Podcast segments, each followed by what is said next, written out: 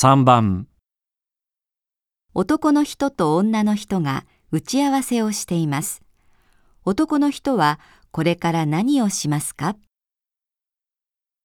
明日の説明会、よろしくお願いします。こちらこそ誤解でしたよね。会場準備って今日の何時からでしたっけ？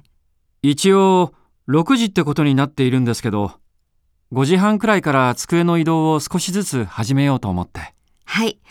じゃあ配布資料を倉庫から持っていきますね。いえ、新しい資料を広報で用意してくれたんで、ちょっと取りに行ってきます。わかりました。じゃあ倉庫から展示するパネルを持っていきます。すいません。パネルは壁に立てかけておいてください。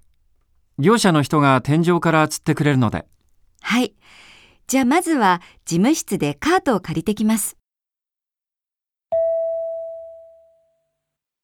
この男の人はこれから何をしますか？